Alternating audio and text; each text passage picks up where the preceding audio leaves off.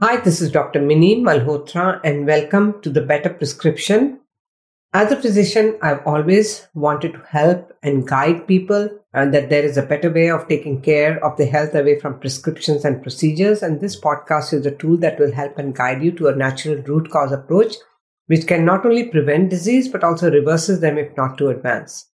Uh, this podcast is not uh, a substitute for med- medical advice. If you're looking for medical advice, seek a licensed medical practitioner. If you're looking for a functional medicine practitioner, you can go to the website ifm.org and look for a functional medicine practitioner close to you or you can visit our website anchorwellnesscenter.com for more information. Today I'm going to talk to you about a very important test that I often do in my practice when someone is having a lot of digestive issues or headaches or even sometimes vague symptoms. So I like to assess the gut health. So when you're assessing the gut health, there are two tests which I usually do. One is the vibrant gut zoomer or the GI eval by Genova. And what do these tests actually check? So they check for dysbiosis. So dysbiosis is a term for microbial imbalance or maladaptation. So as a part of the human microbiome, the gut flora can become imbalanced, in which key beneficial or commensal species become displaced by less favorable or more inflammatory bacteria or other microorganisms. And common features of dysbiosis, it, it increases in harmful microbes, low diversity, decrease in beneficial microbes, decrease in beneficial bacterial metabolites, increase in harmful bacteria metabolites, and associated with disease conditions, increased inflammation and gastric permeability. So most bacteria are classified into two broad categories, gram positive and gram negative. The distinction are based on the cell wall composition and reaction to the gram stain test. And both categories of bacteria have cell walls made of peptidoglycan, but the gram negative also have lipopolysaccharide, LPS, on their outer membrane. And this LPS is protects the bacteria from harmful substance. It's also a bacterial toxin.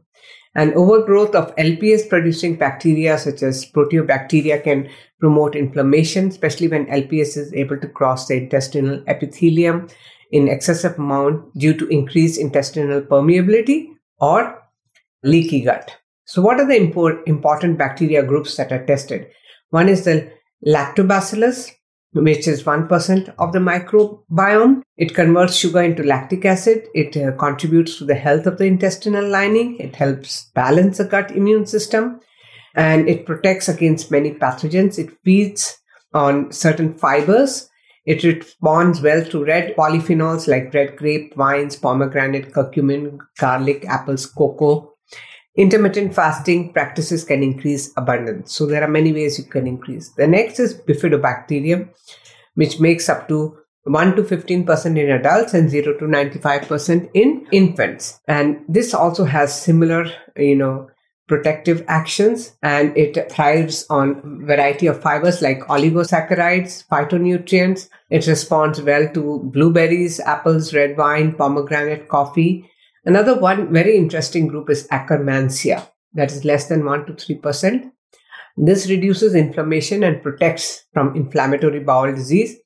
And higher levels of this is associated with high diversity. The other one is Streptococcus, and many Streptococcus species are not pathogenic or they do not cause disease, and some could be. The other group is Clostridia, is 10 to more than 50%, it has some positive effects. It produces butyrate and secondary bile acids. It also thrives on high fiber diet. It needs phytonutrient. And Clostridium is, uh, you know, it has other species in that it could be pathogens. So it can produce some metabolites which can negatively affect the brain and nervous system if you have the bad kind. So you can do like an organic acid test to determine if there is any elevation of Clostridium metabolites. The next is Bacillus. This is a spore forming bacteria. It is found in the soil and it's certain species produce like vitamin B, uh, K2. It increases butyrate and other short chain fatty acids, which are essential. And there are many other, you know, good bacteria like Proteobacterium and Archaea. The opportunistic microbes are Proteobacteria, Collinsella, Desulfovibrio, Enterobacteriaceae, Helicobacter, Klebsiella, Methano, Brevibacter, and Proteus. So you actually come to know the different kind of bacteria and you know the diversity. So one of the most common features of gut microbial dysbiosis is low diversity. And two main factors, richness and evenness, help quantify the diversity. Species richness uh, refers to number of different species in a certain niche. Okay, so that's really, really important. And there are two indices which measure that, the Shannon's index and Simpson's index. So the gut health assessment, many factors can have an impact on the outward symptoms of a patient may be having regarding to their gut health. So when we decide to order a gut zoomer, uh, we keep in mind it is good practice to get the following information. We want to know how many antibiotics you have taken over your lifetime. Have you been have you been in the last five years? Have they had antibiotics following any surgery or for acne? Have you had their gallbladder removed? How is the gut health of their parents? Did their mom or dad receive excessive, have excess gas problems, having a bowel movement, heartburn, loose stools, abdominal pain, diarrhea? Do any of the siblings have gut issues?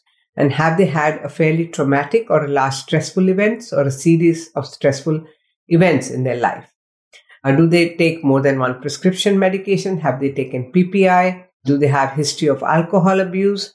and the symptoms like heartburn, nausea, abdominal pain, bloating, constipation, excessive gas.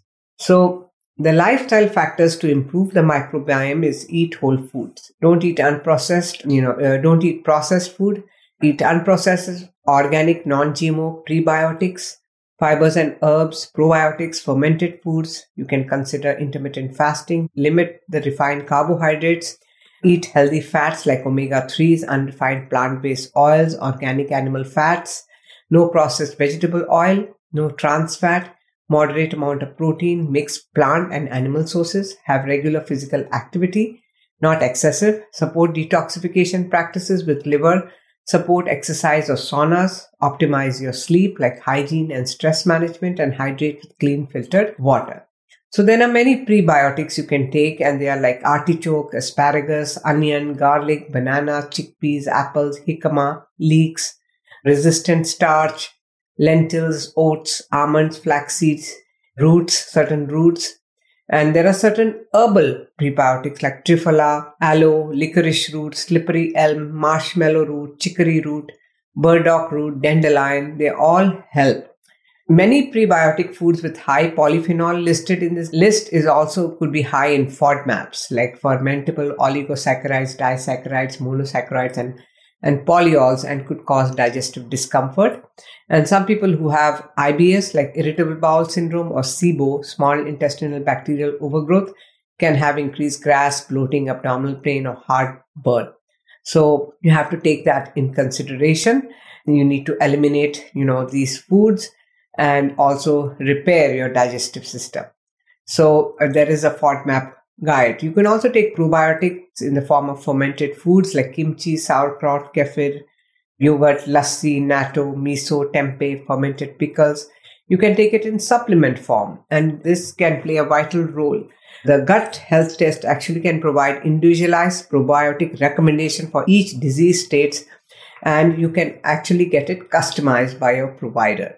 Polyphenols also are really important. They help promote good bacteria, and you can get it in you know plants, and they really promote healthy uh, gut bacteria. There in vegetables, fruits, and also certain you know mostly a, a lot of colored fruits and vegetables can get these polyphenols.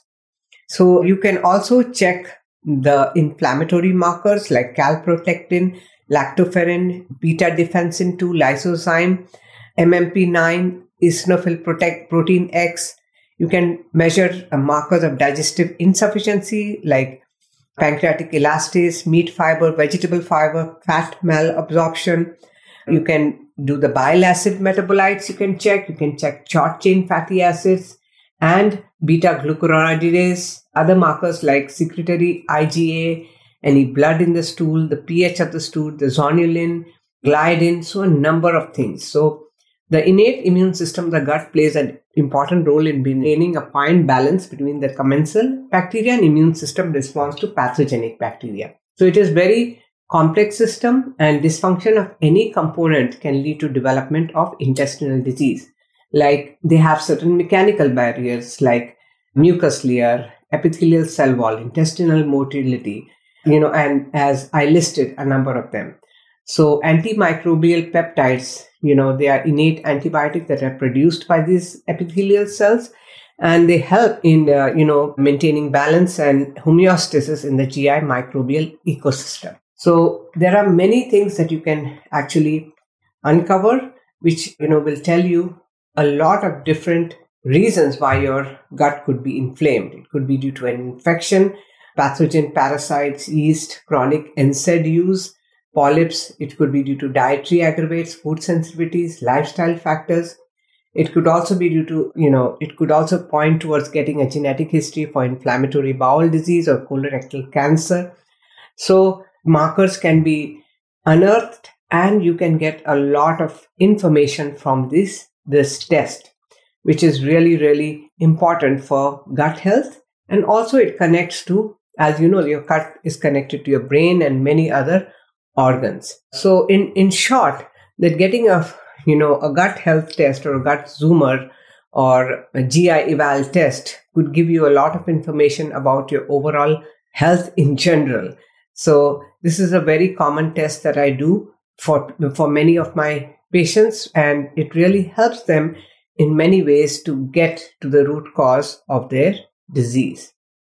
So, in short, this is one of the key tests that I use regularly in the practice. So, if you're looking to resolve your gut health issues or you're looking to connect it with anything, like I have a migraine patient who had a bad, poor gut health, someone with anxiety, depression, sleep disorder, they all could have some problems in the gut.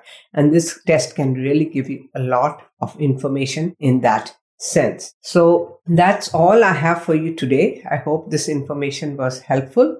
I'll talk to you again next week with another topic. Send your questions to Dr. Minni at anchorwellnesscenter.com and share this with your friends and family. And if you're looking to resolve your chronic health issues without away from prescriptions and procedures, you can look into functional medicine as a root cause approach that will really, really help you. Take care and have a great rest of your day.